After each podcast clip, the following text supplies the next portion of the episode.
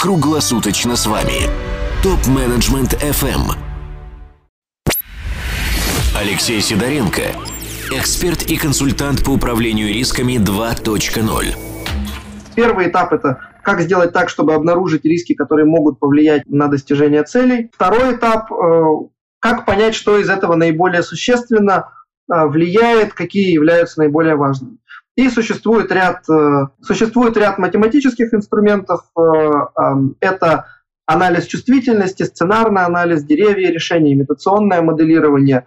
Но эти инструменты применяются обычно только в том случае, если решение, которое вы хотите принять, уже оцифровано в финансовой модели. Если есть какая-то финансовая модель в Excel, эм, ну, при этом там ожидается, что эта финансовая модель будет адекватна, тогда как бы у вас есть э, количественные инструменты, которые риск-менеджеры используют э, для моделирования различных сценариев. Эм, риски вообще для того, чтобы как, понять, как, насколько риски существенны и как с ними работать, их всегда условно моделируют. То есть моделируют несколько версий будущего, а что случится, если что-то произойдет? То есть что случится, если риск реализуется? А что случится, если рубль упадет еще раз? А что случится, если, если стоимость аренды повысится? А что случится, если процентные ставки банк повысит или, или понизит?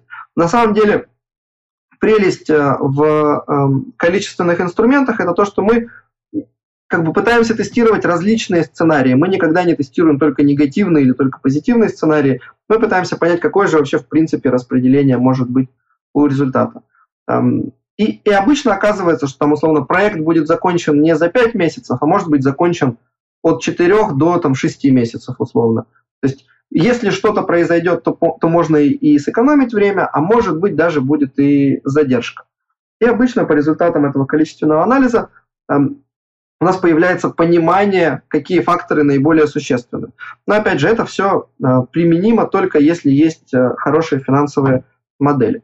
Во всех остальных же случаях, которые, ну, там, условно, чем больше компания, тем а, выше вероятность использования количественных э, способов оценки. Так, например, мы, э, вот я, например, в 80% случаях использую количественные инструменты и в 20% все остальные. Эм, у вас это может быть полностью наоборот. То есть вы там, в 5% случаев можете использовать какой-нибудь анализ чувствительности и сценарный анализ. Обычно в бюджете всегда есть несколько, э, несколько сценариев. Это и есть риск-менеджмент. Эм, проблема там с бюджетными сценариями зачастую в том, что эм, финансисты тоже эм, немножко замотивированы не на то, чтобы полностью все риски показывать, поэтому сценарии выбираются там заведомо слишком оптимистичные, и факторы некоторые наиболее такие трепетные или проблемные не включаются, чтобы вдруг кассовых разрывов не возникло. У меня много было на эту тему споров, когда финансовый департамент утверждал, что кассовых разрывов нет, а мы говорили, что а по нашим сценариям они есть, и они огромные. И уж лучше сейчас начать думать о том, как их э, избегать и минимизировать, чем э, продолжать жить в иллюзии, что как бы все нормально финансово. Ну так вот, остальные инструменты, которые в, применимы, когда нет финансовой модели. Следующий инструмент просто удивительный, называется галстук-бабочка. Эм, этот инструмент пришел от инженеров к пожарным, и мы, рисковики, позаимствовали их вообще у американских пожарных. Инструмент очень классный, потому что вся его суть, он берет риск, как бы ставит его в центр, и э, слева в начале вырисовывает, а какие причины, что может вообще произойти такого, что приведет к этому риску. А с правой последствия, что случится с компанией, с людьми, с репутацией, с деньгами, если этот риск реализуется. Э, инструмент очень сильный, потому что он вот элементарно, все, что он делает, он заставляет нас включить систему 2. Поэтому, если у вас есть какая-то проблема или риск, или какая-то непонятная ситуация, которая вот, ну, непонятно, что делать, а система 1 все время подсказывает какие-то точечные решения, которые могут оказаться правильными, а могут не оказаться правильными, могут усугубить ситуацию или вообще просто потратить э, бесполезно деньги. Так как мы не способны решать абстрактные проблемы у себя в уме, нам нужно заносить их на бумагу. И поэтому э, галстук-бабочка замечательный инструмент для того, чтобы э, на бумагу занести э, риски и факторы, которые с этим связаны. И, о чудо, обычно сделав вот эту вот небольшую манипуляцию, занеся на бумагу риски и факторы, наше сознание, переключившись в систему 2, мы начинаем вдруг видеть решение уже не просто точечно, абстрактно, а уже начинаем видеть конкретно, что вот если вот здесь вот воздействовать, то вероятность наступления риска будет намного ниже и, и так далее. Соответственно, это достаточно интересный инструмент. Ну и есть самый последний. Он для принятия решений используется в меньшей степени, он больше используется для того, чтобы информацию о рисках как-то коммуницировать, особенно внешним э, заинтересованным сторонам, чтобы банку показать, страховой. То есть, условно, можно риски графически отобразить, создав э, определенную шкалу с точки зрения ущерба и вероятности, можно графически отобразить риски на так называемой карте или матрице рисков, э, чтобы получилась красивая цветная картинка. Э, этот инструмент, к сожалению, не что иное, как просто красивая цветная картинка, но как бы мы живем в таком мире, где ходить и махать и показывать всем эту красивую цветную картинку может сэкономить вам огромное количество денег. А, многие крупные клиенты, например, если вы хотите работать с крупными компаниями, они ждут, что вы им это покажете. То есть они это запрашивают в рамках тендерной документации. Поэтому иметь что-то подобное – хорошая идея. И это, к сожалению, не, не математично, и э, каких-то там маловероятно, что какие-то удивительные выводы из этого появятся. То есть для настоящего принятия решения у вас есть вот инструменты либо количественные, либо э, галстук бабочка. Ну и, соответственно, э, для того, чтобы э, потом что-то сделать, как-то отреагировать на риски, существует условно 4, э, 4 варианта. Вариант первый – избежать риска, то есть перестать делать какую-то активность, которая в себе определенные риски несет. Эм, классно звучит, э, в реалии не всегда можно отказаться от э, какого-то проекта, какого-то направления или какого-то региона, нельзя просто собраться и уйти из какого-то региона. Но, но как бы, ну, опция такая есть. Соответственно, вторая опция – это как некая иерархия, что если избежать невозможно, тогда попробуем давайте снизить. Можем ли мы предпринять какие-то действия в рамках нашего решения или в, наш, в рамках нашей деятельности для того, чтобы снизить либо вероятность наступления риска, либо же минимизировать последствия в случае, если риск реализуется. Например, там, э, ну, там, например, э, внедрить какие-нибудь дополнительные контроли или автоматизировать процесс, чтобы стало меньше зависимости от ключевых э, сотрудников и меньше зависимости от их, от их ошибок. Или эм, изменить технологию, использовать новый какой-то вид сырья для того, чтобы защитить продукт от э, рисков, связанных с недобросовестным сырьем, или изменить поставщика. Ну, то есть, условно, какие-то предпринять действия, или, например, найти э, дублирующего поставщика, который будет на подхвате, если первый не сможет вовремя что-то э, что доставить или качество его ухудшится. Соответственно, снижение – следующий логический шаг. Если можем снизить, классно. Э, если нет, пытаемся, если это не целесообразно, то есть своими силами снижать риск, то мы пытаемся риск перекинуть, перенести, поделиться с кем-то еще. На кого можно риски перекидывать? На кого вот каждая компания может перекидывать, э, перекидывать риски?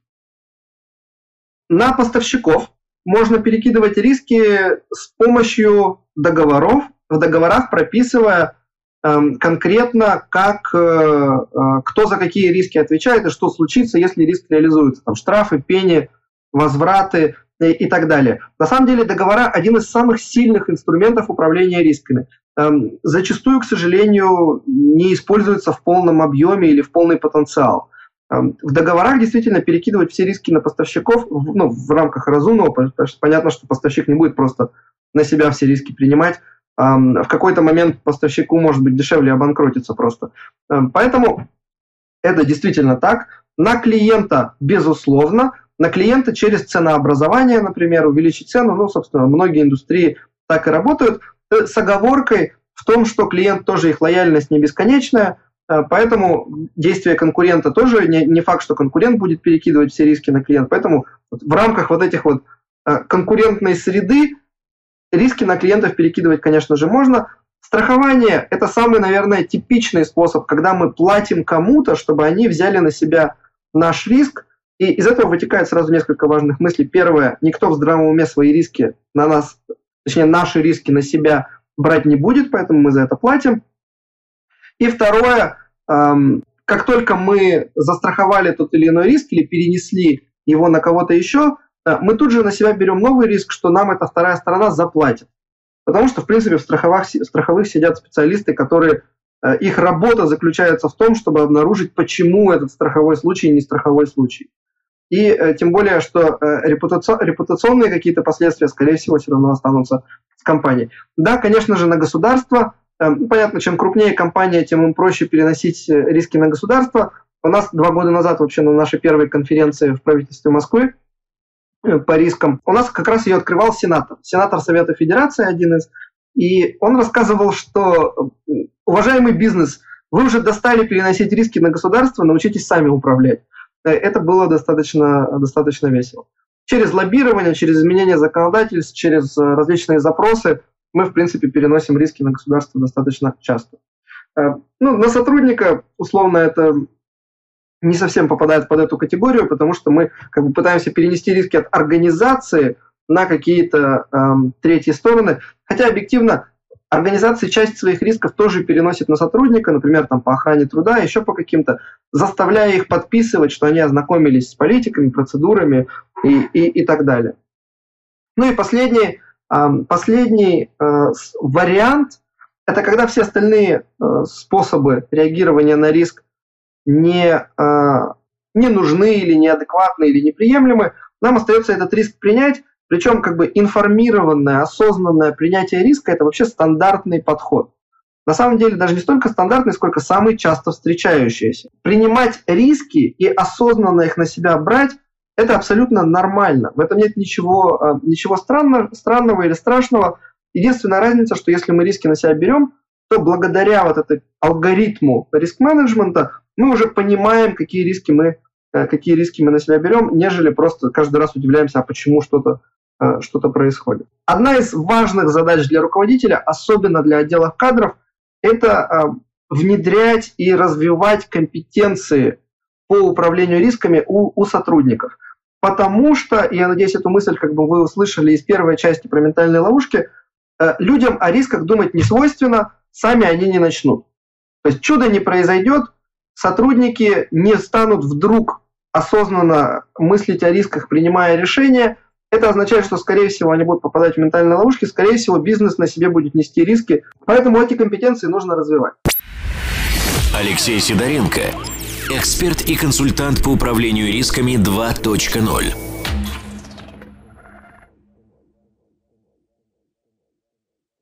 Задавайте вопросы ведущим и получайте еще больше пользы на tmfm.site. Для всех русскоязычных топ-менеджеров мира создан телеграм-чат для общения и обмена управленческими практиками. Чат обеспечивает участникам строгую анонимность своих мобильных номеров. Присоединяйтесь к ТМФМ чат в Телеграм. Ссылка на чат находится на сайте tmfm.site. Ваши коллеги ждут вас в чате прямо сейчас.